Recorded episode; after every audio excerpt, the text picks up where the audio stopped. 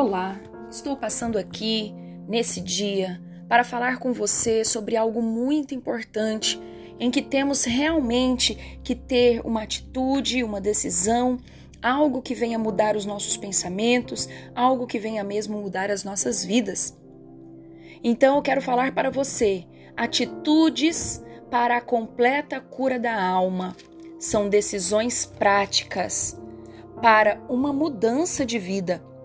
Quero colocar aqui para você alguns pontos que, se nós ficarmos atentos e realmente colocarmos em prática, eu tenho certeza que mudará a sua vida, a sua trajetória, a sua história, o seu futuro e com certeza você viverá uma vida plena em nosso Deus. Então, primeiro, decida ficar bem, sabendo que não será fácil, mas é preciso passar por estágios até chegar lá. Não espere sentir para agir.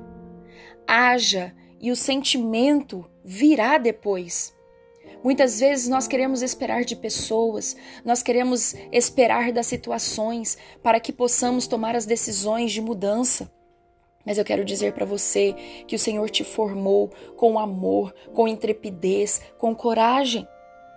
Em Josué 1,9 fala: Não tu mandei eu ser forte e corajoso? Não temas, nem te espantes, porque o Senhor teu Deus é contigo por onde quer que andares. Segundo, não sinta pena de si mesmo. Autopiedade é a idolatria do eu. Eu sinto, eu acho, eu quero, eu preciso, eu sofro. Precisamos saber que muitas vezes nós estamos simplesmente vivendo a autopiedade. Nós precisamos saber que Deus é muito maior em nossas vidas. O eu sinto, o eu acho, eu quero, ou eu preciso, ou eu sofro, precisa sair das nossas mentes. Deus ele já fez tudo por nós. Creia e tome posse daquilo que ele fez por você. Em Marcos, no capítulo 8, no versículo 34, diz assim: então, convocando a multidão e juntamente os seus discípulos, disse-lhes: Se alguém quer vir após mim, a si mesmo se negue, tome a sua cruz e siga-me. Quem quiser, pois, salvar a sua vida, perdê-la-á. E quem perder a vida por mim e por causa do evangelho, salvá-la-á. Deus já fez todas as coisas, ele se entregou por nós, ele morreu por nós e ele não ficou ali na, na sua autopiedade porque ela era Deus, falou: Ó, oh, eu sou Deus porque eu estou passando por isso. Não. Ele simplesmente aceitou aquilo que Deus tinha colocado na vida dele e venceu. Então não tenha medo, vença, vença, tome posse, porque Deus, ele é poderoso para fazer infinitamente mais. Terceiro, entenda que não é a única pessoa ferida. Todos têm suas dores. Muitas vezes eu quero dizer para você que nós queremos é, colocar as nossas dores, os nossos problemas acima do de outras pessoas, achando que sofremos mais, que o que passamos é muito maior. Mas não é. Entenda que você não é a única pessoa que está ferida. Em 1 Pedro, no capítulo 5, no versículo 9, diz: Resisti-lhes firmes na fé, certos de que sofrimentos iguais aos vossos estão se cumprindo na vossa irmandade, espalhada pelo mundo. Então levante a sua cabeça. Entenda que você foi escolhido para vencer. Entenda que Deus ele tem planos preparados para você. Ele já fez. Só que a decisão de viver uma vida plena em Deus é minha, é sua. Então decida. Não vai ser fácil. Ninguém disse que seria fácil, porque Jesus disse que no mundo passaríamos por aflições, mas tenham bom ânimo. Então não fique olhando para você mesmo, tendo pena, tendo piedade. Não! Olhe para aquilo que Cristo fez na cruz. Olhe para aquilo que Deus nos deu oportunidade de ter a vida eterna. Quarto ponto. Seja para si mesma, ajudando outras pessoas. Assuma o seu chamado em Deus. Semeie na vida de outras pessoas e você colherá o que semear. Siga, siga a regra de Jesus. Sabe qual é a regra de Jesus? Fazer aos outros o que quer que façam para você. Precisamos amar uns aos outros. Precisamos considerar uns aos outros melhores do que a nós mesmos. Precisamos saber que Deus, ele nos chamou para que fôssemos mesmo suas testemunhas nessa terra. Ele tem muito mais para fazer por nós. Eu quero ler para você um texto que está em Mateus, no capítulo 7, no versículo 12, que diz assim: Tudo quanto, pois, quereis que os homens vos façam, assim fazei-o vós também a eles porque esta é a lei e os profetas. Olha aí, é tudo bíblico. É tudo bíblico. Então decida ser curado. Decida mesmo ter atitudes para que a cura da sua alma seja completa, tomando decisões práticas na sua vida. Quero falar sobre o quinto ponto. Se responsabilize por seus atos. Pare de dar desculpas.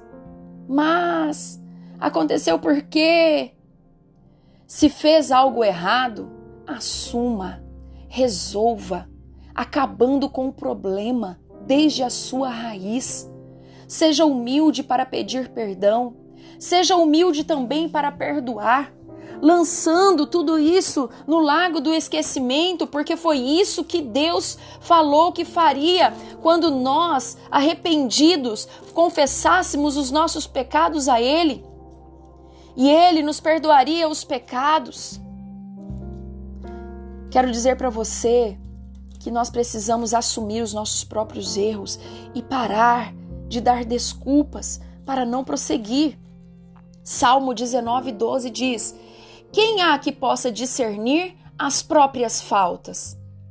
Ou absolve-me das que me estão ocultas. Amém? Então, a única pessoa que pode definir e discernir as próprias faltas somos nós mesmos. Sexto ponto, encare a verdade sobre si mesmo e confesse. Tendo tido uma atitude fraca na, na, em alguma área, confesse, fale para o Senhor, deixe Deus agir na sua vida. Em João, no capítulo 8, no versículo 32, diz assim: E conhecereis a verdade, e a verdade vos libertará. É a verdade na sua vida que te libertará de todas as prisões. Seja verdadeiro, seja sincero, seja transparente. Deixe Deus fazer na sua vida. Encare a verdade sobre você mesmo e confesse, e você será liberta, será curada.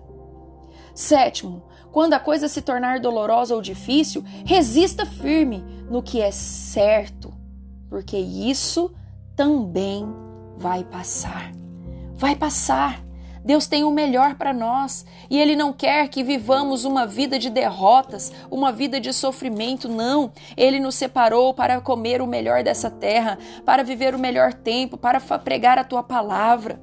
Em Atos 14, 22, diz assim: fortalecendo a alma dos discípulos, exortando-os a permanecer firmes na fé e mostrando que através de muitas tribulações nos importa entrar no reino de Deus.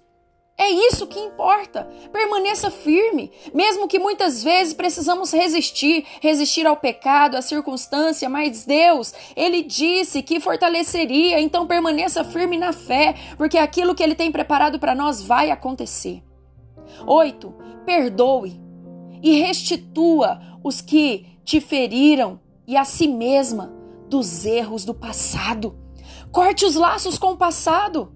Perdoe, viva uma nova vida, viva uma nova trajetória. 9. Pare de acusar outras pessoas e siga em frente. Culpar os outros nunca trará a cura. Jogue esse fardo no fundo do mar. Como eu disse, jogue esse fardo no lago do esquecimento. Assuma. Mude você e as outras pessoas ao seu redor mudarão também. E último, peça ao Espírito, o auxiliador, o consolador, o poderoso Deus, para assumir o controle da sua vida, pois só Ele pode curar sem deixar marcas. Quanto tempo vai levar para ter a alma curada? É a nossa pergunta. Mas eu quero te dar essa resposta. Depende apenas de você o tempo que vai levar para a cura total acontecer. Temos que crer no que Deus diz, que somos mais do que vencedores. Deus, ele nos prometeu que ele mandaria o consolador e mudaria a nossa história, a nossa trajetória, nos convencendo de todo pecado, de toda justiça, de todo juízo. E ele está aqui, ele habita dentro de você. Jeremias 1, versículo 4 diz: A mim me veio, pois, a palavra do Senhor dizendo: Antes que eu te formasse no ventre materno, eu te conheci, e antes que saístes das, da madre, te consagrei e te constituí profeta às nações. Então lhe disse eu: Ah, Senhor Deus, eis que não sei falar, porque não passo de uma criança. Mas o Senhor me disse: Não digas não passo de uma criança, porque a todos a quem eu te enviar, irás, e tudo quanto eu te mandar, farás. Quero dizer para você que é o Senhor que capacita. Ninguém vai além daquilo que crê sobre si mesmo. Desejar não nos ajuda, mas tomar atitudes, sim.